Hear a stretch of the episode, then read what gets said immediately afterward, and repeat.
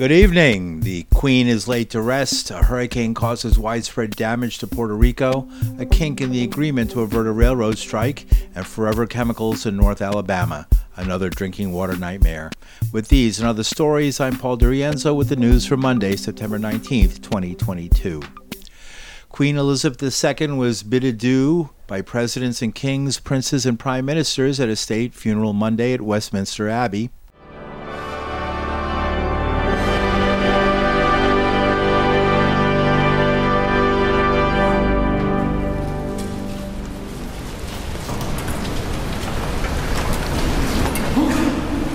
Let us commend to the mercy of God, our Maker and Redeemer, the soul of Elizabeth, our late Queen.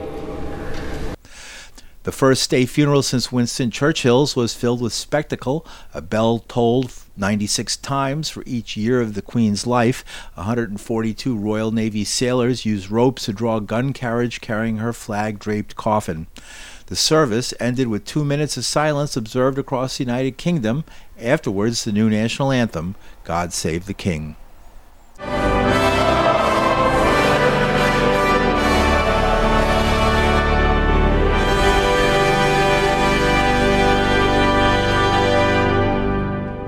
King Charles III and Queen Consort Camilla followed behind the coffin.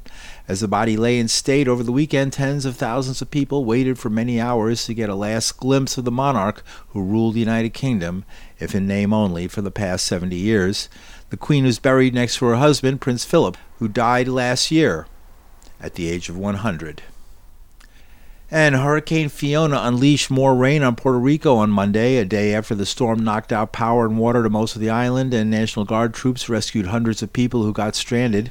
As much as two and a half feet of rain fell in just a few hours on surfaces already waterlogged by days of heavy rain. Rivers overflowed, and a bridge was unmoored and washed away by the raging torrent.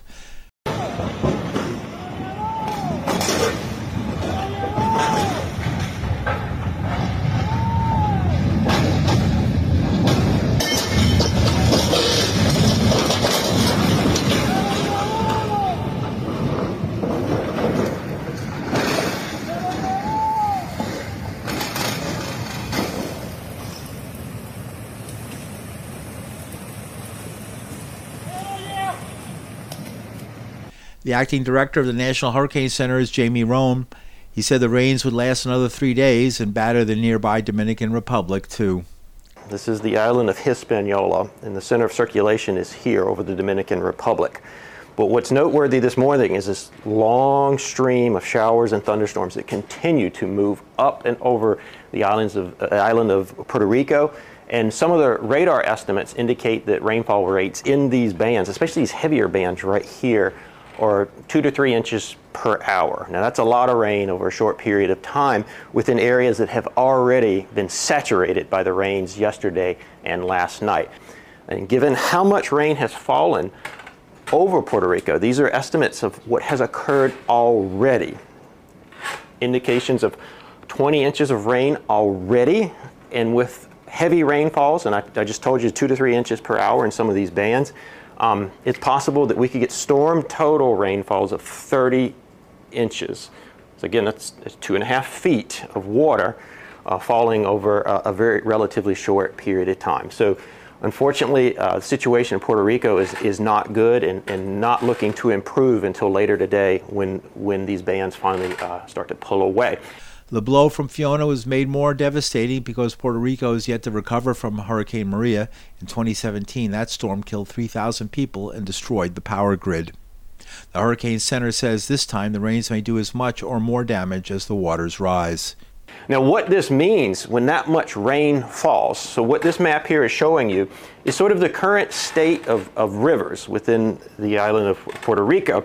And anywhere you see red or purple, it means that the, the river has risen to a point that it is flooding. And if we zoom in on this one particular station, you can see how rapid this, this is where the river stage was before, and this is where it is now. And you can see this just rapid acceleration of the river stage. This is what causes the, the really intense flash flooding. You saw a lot of it on uh, social media, the, the video footage of the flash flooding, how quickly it comes up.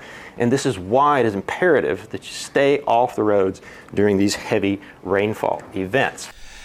As the storm heads west over the Atlantic, forecasts call for Fiona to grow into a major hurricane of Category 3 or greater, threatening Bermuda with wind and rain and a more silent threat for the east coast of the United States, rip currents. And this is the current rip current risk. So you can see a moderate, which means life threatening rip currents are possible from basically southeast Florida all the way up through the Outer Banks. But th- this risk could magnify as we get later into the week and all these waves start hitting the coast. So remember, with respect to rip currents, really avoid getting in the water unless you have to. You know, check local conditions and make sure it's safe to get in the water. If you must swim, swim near a lifeguard or a lifeguard station.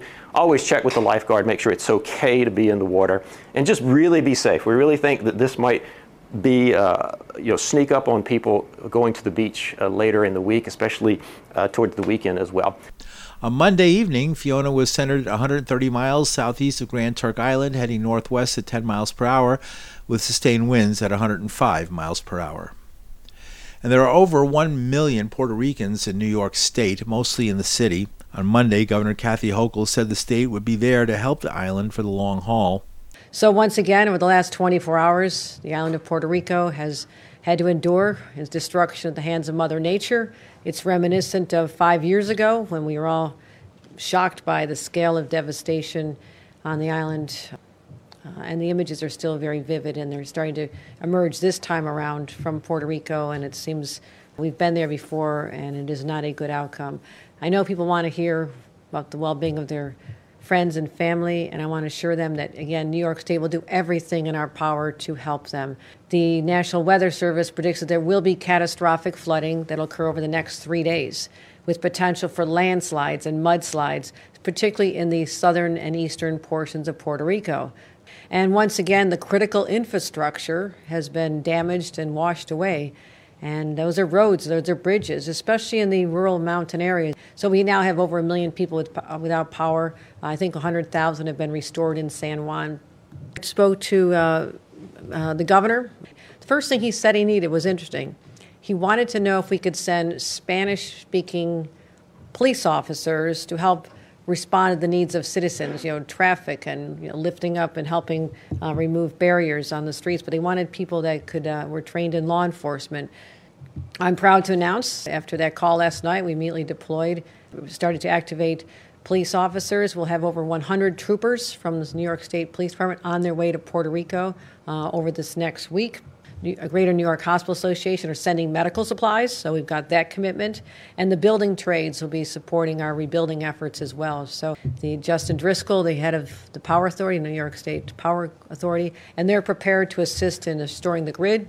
But most importantly, here's the message: we will be there long for the long-term recovery. We know from the Maria experience this is not fixed in a day or week or a month. It takes a sustained, concerted approach, and we have experience uh, with our own hurricanes now. I hate to say it, but uh, wasn't that long ago, my first week on the job last year, when we were hit not, not with one but two hurricanes.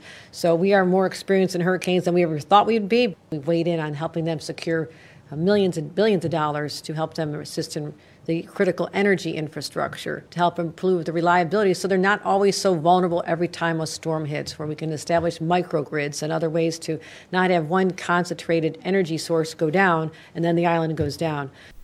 New York State Governor Kathy Hochul. President Joe Biden declared a state of emergency as the eye of the storm approached the island's southwest corner. The response may be more coherent than that of former President Trump, who infamously tossed paper towels during a visit to Puerto Rico after Hurricane Maria hit. And a national rail strike could still be on the table if rank and file workers reject the tentative agreement announced by the White House last week. President Biden claimed a win on Thursday after brokering a deal to stave off what would have been the first national freight railroad strike in 30 years. The tentative agreement reached early Thursday covers over 60,000 workers. At the center of the labor dispute is draconian attendance policies, which don't allow workers to take sick leave and force them to be on call 24 7. But some railroad workers are unhappy with the agreement because it's pretty vague on some important points, and some say purposely written in a confusing way. On Wednesday, an independent group of workers is holding a mass picketing around the country. An organizer with the Railroad Workers Union is Ron Kaminkow. He says the rank and file workers are independent but have the support of the unions. He spoke with the news on Monday night. We don't know. This involved three unions. The signalman's contract is a little simpler and it's kind of a sidelight, but the operating crafts, BLET, and Smart Transportation Division that represent the engineers and conductors it's incredibly vague. It's very confusing. The devil's in the details, and there's a lot of smoke and mirrors going on. And it sounds like those contracts are not going to be waded through and available to the membership to actually see in print verbatim for another three to four weeks this has added a lot of anger and skepticism, as you can imagine, because theoretically, if you reach a tentative agreement, you know what you've bargained, and it should be pretty plain. But rail contracts are weird, and they usually have this section in the back of the contract called question and answer. So, what they're doing now is they're circulating the contract amongst all the general chairmen which is like the secondary level of the union. You know, there's like the local, the district council, and many unions under Railway Labor Act. It's called general the general committee, and then there's the national. So they're circulating it at that secondary level for general chairman to ask questions like we don't understand this. So and then they actually encodify that in the contract. Question might be railroad workers, how many sick days do they get? Are they paid for these sick days? Will penalties will points be held against them on attendance policies blah blah blah blah. And then the carriers answer and then they sign off on it. This may take more than 3 or 4 weeks. We don't know. It's all about Joe Biden. It's all about the Democratic Party. It's all about the union leadership. It's not about what the rank and file really want and need. Get that 51% vote by hook or by crook so we can please move on and put this behind us and often it works. It's debatable whether or not, in this current mood of a labor resurgence in this country like we haven't seen in many, many years, and, and the con- deteriorating conditions of employment, whether railroad workers are going to go for this. We don't know. What happens next? Well, right now, a group completely unaffiliated with us that doesn't even have a name, spontaneous organizing by rank and file workers who are discontent. It's going to be a picket, a picket on Wednesday, uh-huh. and they're organizing in terminals across the country. There's no union behind it. Even RWU did not call for this, and it's part of what I would consider a generalized uprising of railroad workers around the country who are independently organizing independent of the union leadership, and ironically, even independent of groups like RWU, because workers are taking the bull by the horn. Have any of the unions uh, rejected it uh, outright, just said we don't go along with this?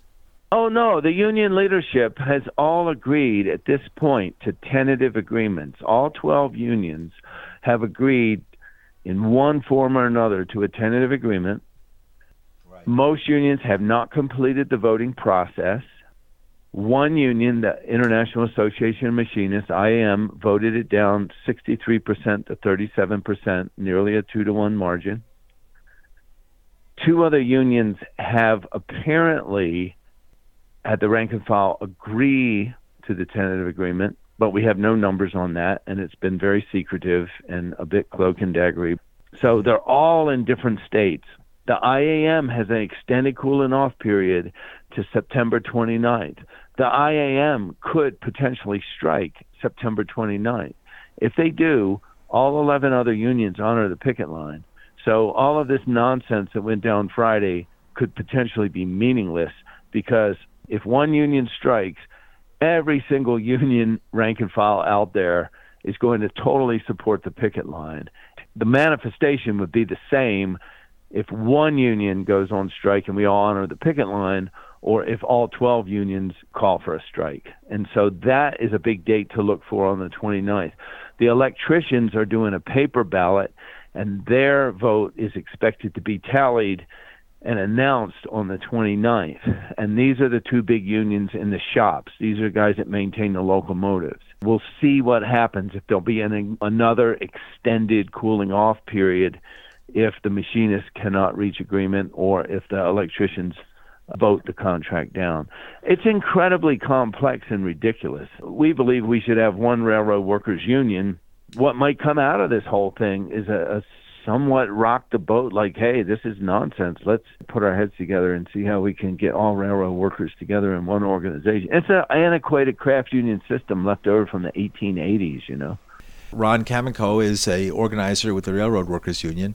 He added that he and his fellow workers are skeptical of the agreement because they've been lied to so much by politicians, union leaders, and other powers that be. And the organization known as SAFE, Scientists, Activists, and Families for Cancer Free Environments, is holding a protest at the headquarters of the Environmental Protection Agency on Tuesday, beginning at 9 a.m. In 2010, under then President Barack Obama, the president's cancer panel declared the amount of cancer causing chemicals in drinking water had been grossly underestimated. The rally organizers claim they've been failed by environmental and public health agencies, hence the protests at the EPA. A participant, Brenda Hampton, is the subject of a documentary film, The Angel of Alabama. She recounts for the news how the community discovered so called forever chemicals in their drinking water. They traced the factories along the Tennessee River. Each one of those uh, plants use different PCBs.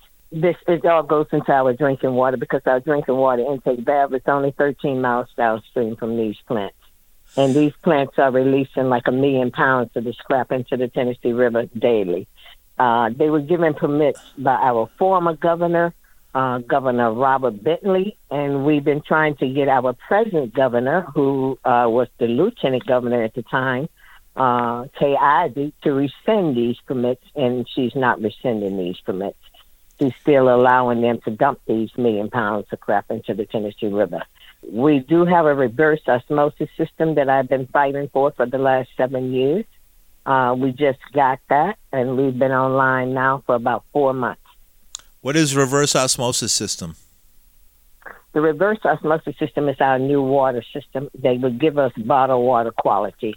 It takes all the toxins out of the water. And mm-hmm. I did have our water, our public water tested behind the water company and uh, we have no detect for PFAS or any of those chemicals. I see. That's because of the new system. Uh, yeah. But the that doesn't solve the the cause of a problem. The problem that causes all of this, which is the pollution of the river. Exactly, and we still have the pollution of the river that we are demanding that they clean it up and do something about it. It's a lot of illnesses down there, a lot of rare cancers, a lot of renal failure on two streets there in that community, I found 54 cases of cancer, uh, 14 cases of renal failure, and 11 cases of autism, and that was just on two streets. How did you come to know there was uh, cancer causing or uh, other kinds of uh, disease causing chemicals in the water? What alerted you? I was living, I was living up north, and uh, my mother got sick. She died from renal failure my grandmother died from renal failure. So when I came home, I got sick because I was flying home from up north, eating the food, drinking the water, showering in the water, not knowing that there was some toxic chemicals in there. So when I went back home, I went out for my physical for my job, and that's when I found out I had been uh, affected by an industrial toxins. I came to Alabama. I partnered with Warriors for Clean Water, and we had Auburn University to test our water. They showed that we produced industrial toxins in our water. When did that happen? 2015. What was the initial response? Everybody was shocked. There was a lot of denial. I got a lot of no's before I did get a yes. No one wants to believe that you can walk to your sink and turn on your faucet for a drink of water, and that water could cause you cancer. Anything else down the line. Where does this go from here? We have the reverse osmosis system, and what I'm asking is that we get rid of this PFAS and P- P4, all these chemicals altogether. I will be speaking tomorrow at Freedom Plaza up here in Washington. We're holding this national protest tomorrow, and we have people from all over the world that is here. We're asking for no more PFAS. That's what I would like. The PFAS chemicals. Right, exactly. I don't right. want any more forever chemicals. We have made products in the past consumers could use that wasn't cancer causing or anything, and we need to go back to that. I know that we're living in a time where we want everything in an instant, but sometimes you have to slow down. And right now, these man made chemicals are out of control. They're all over the world. Brenda Hampton is the subject of a documentary film, The Angel of Alabama. And in international news, the fighting continues between Russia and Ukraine. Last week, the Donetsk People's Militia, a pro Russia breakaway militia in eastern Ukraine, said Ukraine's army was shelling residential areas. Meanwhile, the Romanian Air Force intercepted a Ukrainian F 16 and forced it to land. It was over their territory.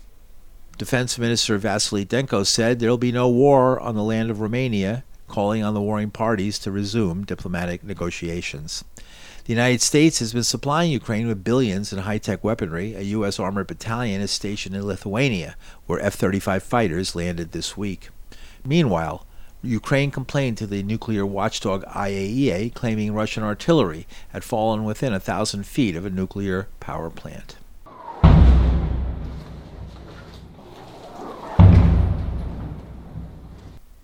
In related news, Russian President Vladimir Putin and Chinese President Xi Jinping met earlier this week in Uzbekistan to discuss their budding geopolitical alliance. It was the first in person meeting between the leaders since Putin launched an invasion of Ukraine. Russia's TASS news agency reported Xi told Putin he was ready to work with Russia in a more concrete way to lead the world in sustainable development. As Sunday night during an interview with Scott Pelley on 60 Minutes, President Biden said there's no sign of China violating U.S. embargoes against Russia, but promised retaliation if China did help Russia. I don't think it is a new, more complicated Cold War. Look, when um, when President Xi invited Putin to Beijing during the Olympics, where they had their meeting and the, you know, the new relationship. Not long after that, I called President Xi, not to threaten at all, just to say to him, we've met many times. And I said that if you think that Americans and others will continue to invest in China, based on your violating the sanctions that have been imposed on Russia, I think you're making a gigantic mistake, but that's for your decision to make. Thus far, there's no indication that they've put forward weapons or other things that Russia has wanted. So, uh, well, maybe I shouldn't say anymore. Oh, I wish you would. No. In an interview with the Al Arabiya news channel, Russia's foreign minister Sergei Lavrov made an interesting comparison Ukraine and Palestine uh, if you cannot sleep because of Russia-Ukrainian conflict, uh, there are some advices uh, to, to, to calm you down. First, imagine that this is happening in Africa. Imagine this is happening in the Middle East. Imagine Ukraine is Palestine. Imagine Russia is the United States. Meanwhile, Ukrainian officials say most of the 146 bodies exhumed so far in the northeastern Ukrainian city of Izium were civilians, and some of the bodies showed signs of torture. Last month, the United Nations reported it had confirmed the death of nearly 5,600 Ukrainian civilians, although the true number is expected to be much higher. And defeated Republican Representative anti Trumper Liz Cheney told a conservative think tank Monday that Republicans are protecting former President Trump. She specifically accused Senate Majority Leader Mitch McConnell of welcoming Trump back into the GOP fold after the January 6th invasion of the Capitol. I do think that after the election, there were moments where people thought, well, it will definitely be over at this moment. You know, December 14th, when the Electoral College meets, it will definitely be over. And then it kept not being over certainly then we all saw what happened on the 6th. There was a period of time after the 6th when the party could have rescued itself and when the leaders of our party could have rescued the party. There was a moment right after the 6th when, if Kevin McCarthy had said, this is completely unacceptable, this will not happen, we are going to, you know, clearly this was an impeachable offense. We need to look to the future. We're going to impeach he should have been convicted. You know, if that had happened, we would be living in a very different country right now. Instead, Kevin McCarthy decided to go to Mar a Lago and welcome Donald Trump back into the party before January was even over, I believe. Then you just saw a whole series of events where instead of taking what should have been the obvious approach of saying this is not part of American politics, violence can't be part of our politics, presidents leave office if they lose, this cannot happen, our party went down the other path. In many ways, it's gotten worse. There certainly are, are polls that you see that show that former president's support in the party is declining in some cases, but his open advocacy for what happened on January 6th, his suggestion that there might be violence if he's prosecuted, his suggestion that he would pardon all of the people that attacked the Capitol on the 6th, pretty much silence from the leadership of the party. Defeated Republican Representative and anti Trumper Liz Cheney. And finally, Tuesday is the first day of the 77th annual meeting of the United Nations General Assembly. Representatives and leaders of each of the 193 UN member states will make a statement about the most important issues facing the planet. During preliminaries on Monday, poet Amanda Gorman had this to say How can I ask you to do good when we've barely withstood our greatest threats yet? The depths of death despair and disparity, atrocities across cities, towns, and countries, lives lost, climactic costs, exhausted, angered. We are endangered not because of our numbers, but because of our numbness. Amanda Gorman was the first person to be named National Youth Poet Laureate. She read one of her poems during the inauguration of President Biden. And that's some of the news for Monday, September 19th, 2022. You can catch the news at pauldirienzo.com or through your favorite podcasting service. From New York City, I'm Paul Dirienzo. Thanks for listening.